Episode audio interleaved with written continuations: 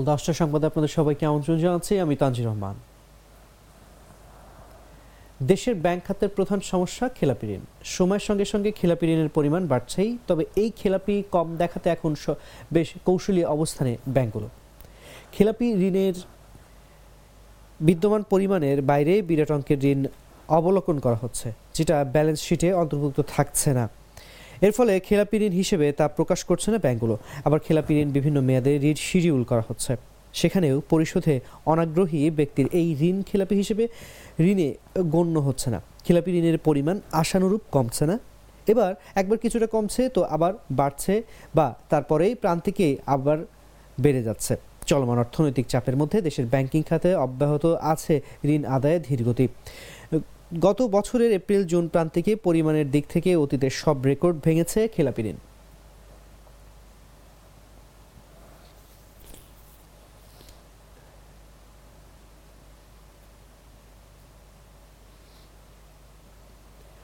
বেকার যুব সমাজকে ফ্রিল্যান্সিং প্রশিক্ষণ দিয়ে বৈদেশিক মুদ্রা আয়ের লক্ষ্যে তিন বছরে আঠাশ হাজার আটশো যুবককে প্রশিক্ষণ দেওয়ার উদ্যোগ নিয়েছে সরকার।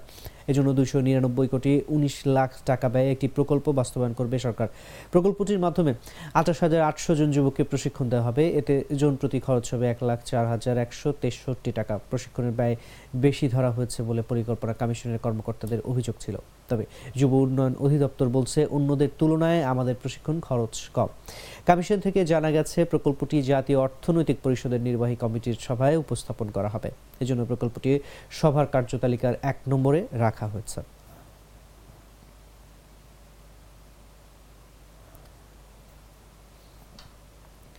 দুদিন পরে শুরু হচ্ছে এসএসসি ও সমমান পরীক্ষা। এই পরীক্ষা সুষ্ঠুভাবে সম্পন্ন করার লক্ষ্যে আজ মঙ্গলবার থেকে বারো মার্চ পর্যন্ত এক মাস দেশের সব কোচিং সেন্টার বন্ধ থাকবে। সম্প্রতি শিক্ষা মন্ত্রণালয়ে অনুষ্ঠিত আইন শৃঙ্খলা মনিটরিং কমিটির সভায় এই সিদ্ধান্ত নেওয়া হয়। শিক্ষা মন্ত্রণালয় জানায়, চলতি বছর এসএসসি ও দাখিল পরীক্ষায় উনত্রিশ হাজার সাতশো পঁয়ত্রিশটি শিক্ষা প্রতিষ্ঠানে তিন হাজার সাতশোটি কেন্দ্রে বিশ লাখ চব্বিশ হাজার একশো বিরানব্বই জন পরীক্ষার্থী অংশ নেবে। কেন্দ্র সচিব ছাড়া পরীক্ষা কেন্দ্রে অন্য কেউ মোবাইল ফোন বা অনুমোদিত ইলেকট্রনিক ডিভাইস ব্যবহার করতে পারবেন না।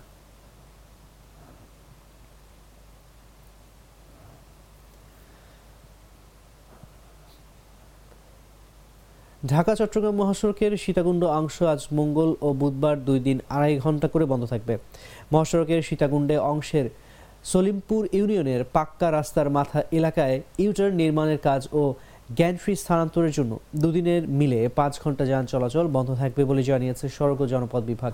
এ দুদিন ভোর পাঁচটা থেকে সকাল সাড়ে সাতটা পর্যন্ত সলিমপুর ইউনিয়নের পাক্কা রাস্তার মাথার ওই অংশ দিয়ে সব ধরনের যান চলাচল বন্ধ থাকবে।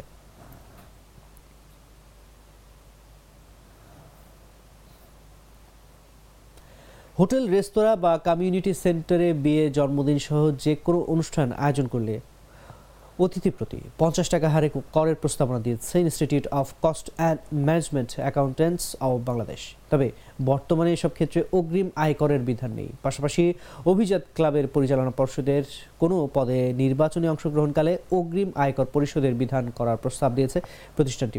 আইসিএমএবি বলছে, অতিথিদের কাছ থেকে আয়কর প্রযোজ্য হতে ওই অনুষ্ঠানে একশো জনের বেশি অতিথি হতে হবে। একশো জনের কম অতিথির ক্ষেত্রে আয়করের প্রস্তাবনা দেওয়া হয়নি। সম্প্রতি জাতীয় রাজস্ব বোর্ডের কাছে দেওয়া বাজেট প্রস্তাবে এসব কথা বলেছে সংস্থাটি। আরে ভাই ট্রেন দুই ঘণ্টা তেত্রিশ মিনিট লেট তিন ঘণ্টা তেত্রিশ মিনিট শোনেন আপনি একটা ডিস্টার্ব আরও চার ঘণ্টা তেত্রিশ শুনলে শুনলেন আরও চার ঘণ্টা এটা কোনো কথা? সময়টা দৌড়াবে। প্রাণডাল মুঠোই মুঠোই সময় পার। হজের নিবন্ধন প্রক্রিয়া দ্রুত ও সহজ করার জন্য নিজস্ব ওয়েবসাইট ও নুসুক অ্যাপের মাধ্যমে চূড়ান্ত করেছে সৌদি আরবের হজ ওমরা মন্ত্রণালয়। এছাড়া এবার অভ্যন্তরীণ হাজি নিজ নাগরিক ও প্রবাসীদের জন্য হজের খরচ কমিয়েছে সৌদি সরকার। আগামী জুনে হজের নতুন মৌসুম শুরু হবে। চাঁদ দেখার সাপেক্ষে এবছর চোদ্দশো পঁয়তাল্লিশ হিজরি সনের নয় জিল হজ, অর্থাৎ ষোলো জুন পবিত্র হজ অনুষ্ঠিত হতে পারে। এর মধ্যে প্রস্তুতি নিতে শুরু করেছে সৌদি আরব। অন্যবার পবিত্র মক্কায় নির্দিষ্ট দেশের জন্য নির্দিষ্ট স্থান বরাদ্দ রাখা হতো, তবে এবার নিয়ম করা হয়েছে যেসব দেশ আগে নিবন্ধন প্রক্রিয়া সম্পন্ন করবে, সেসব দেশ অগ্রাধিকার ভিত্তিতে স্থান বরাদ্দ পাবে মধ্যপ্রাচ্য ভিত্তিক সংবাদ মাধ্যম গালফ নিউজ জানিয়েছে। প্রবাসী ও নিজ দেশের নাগরিকদের জন্য হজের নিবন্ধন প্রক্রিয়া শুরু করেছে সৌদি আরব। রোববার থেকে এই প্রক্রিয়া শুরু হয়েছে।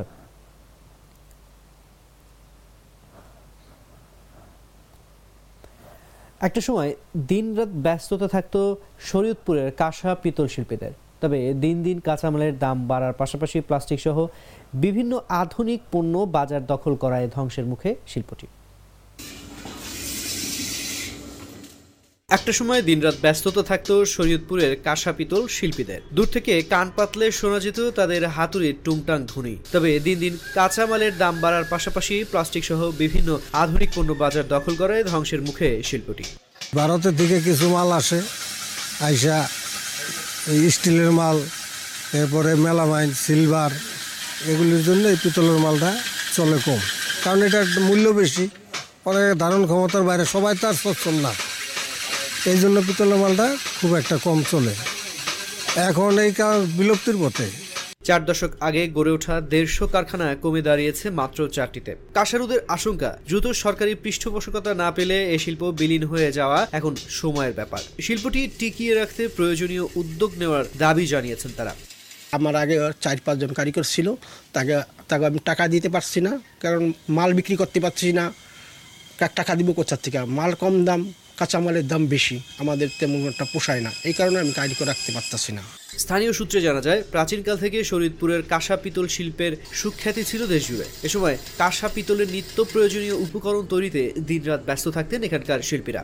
এক সময় আমার আব্বা এই এই ব্যবসা বাণিজ্যের সম্বন্ধ সব অনেক করতো। মানে অনেক লোক ছিল অনেক কারখানা ছিল। কারণ তারপর আমিও ব্যবসা করতাম। ব্যবসা কারণে এরপর দিয়ে ব্যবসা অনেক ড্যাম। ঠিক আছে কাঁচামাল পাওয়া যায় না, নতুন মালের অনেক দাম বেশি। তারপর আমি আস্তে আস্তে আমি বিদেশে চলে গেলাম। এখানকার তৈরি হাড়ি পাতিল, কলস, থালা, বাটি, গ্লাস, বালতি পানদারি বিক্রি হতো রাজধানী ঢাকা সহ বিভিন্ন জেলার হাট বাজারে তারা যদি আমাদের কাছে ঋণ চায়, আমরা আমাদের বিভিন্ন দপ্তরের মাধ্যমে তাদেরকে ঋণ দেওয়ার সুযোগ করে দিব। এই ঋণের মাধ্যমে তারা যেন এগিয়ে যেতে পারে এবং যদি কোনো প্রশিক্ষণেরও কোনো ইয়ে চায়, তাহলে সেক্ষেত্রে আমরা সংশ্লিষ্ট যারা এই ব্যাপারে কাজ করে তাদেরকে এনে প্রশিক্ষণ দেওয়ার ব্যবস্থা করার জন্য আমরা তাদেরকে বলেছি। তাছাড়া তারা তাদের একটি শুল্কের বিষয়ে আমাদের কাছে বলেছিল। তাদেরকে শুল্ক শুল্কের আওতা বহির্ভূত করার জন্য আমরা ইতিমধ্যে শুল্ক অফিসারকে মানে কথা হয়েছে। উনি ইতিমধ্যে যেহেতু এটা কুটির শিল্পের আওতাভুক্ত, তারা শুল্ক আর দিতে হবে না এই জন্য একটা আমাদেরকে প্রতিশ্রুতি দিয়েছে। অতএব এই জায়গাটা তাদের একটা বিরাট উপকার হবে। জেলার সদরের গ্রাম পালং, বাঘিরা, বিলাসখান ও দাসার্তা এলাকায় গড়ে ওঠা অন্তত দুই শতাধিক কারখানায় পাঁচ শতাধিক পরিবার এ পেশার সঙ্গে যুক্ত হয়ে জীবিকা নির্বাহ করত।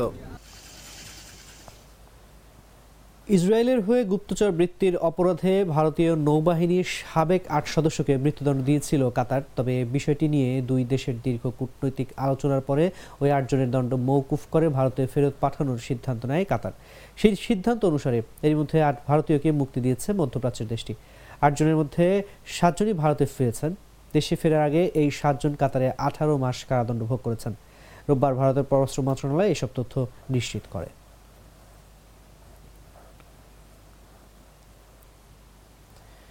দর্শক এই ছিল এখনকার মতো। এতক্ষণ সঙ্গে থাকার জন্য ধন্যবাদ সবাইকে।